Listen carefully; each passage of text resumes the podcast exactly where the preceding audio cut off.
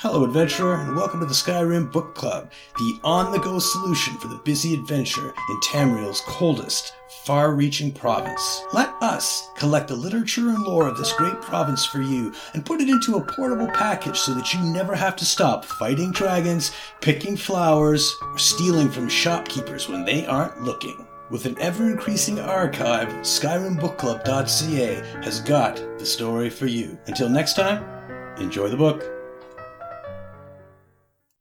Clockwork Apostle Poetry Collective, a selection of poetry written during a creative thought initiative.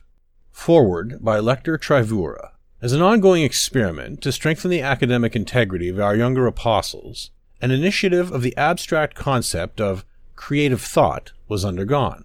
As all calculable results continued to prove inconclusive, the project was deemed unsuccessful after a 6-week trial. Here is a selection of the poetry that resulted from this initiative, collected for future analysis.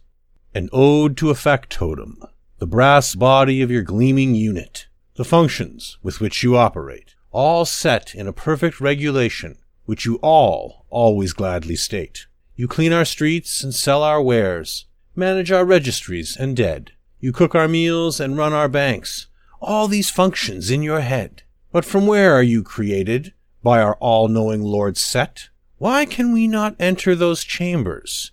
Did he lock them and forget? But we apostles know the truth, for silence gives birth to the intrepid mind. Mysteries are created to be solved, so I will unlock the riddles of your kind.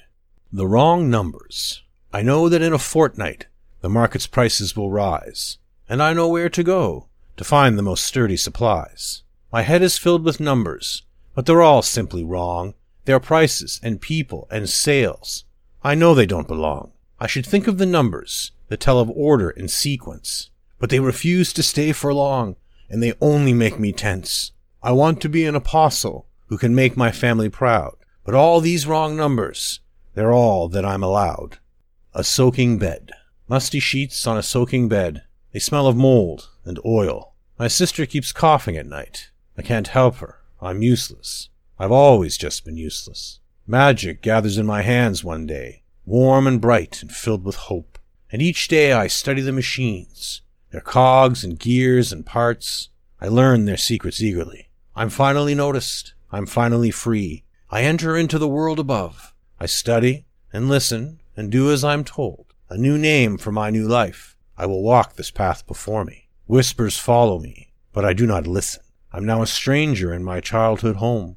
I know it's selfish not to return, but the memories linger of that soaking bed, of that endless cough I cannot ease.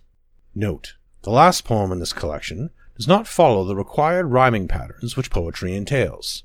Still, in the interest of generating free expression and the creative process, it was found to be acceptable within the given parameters.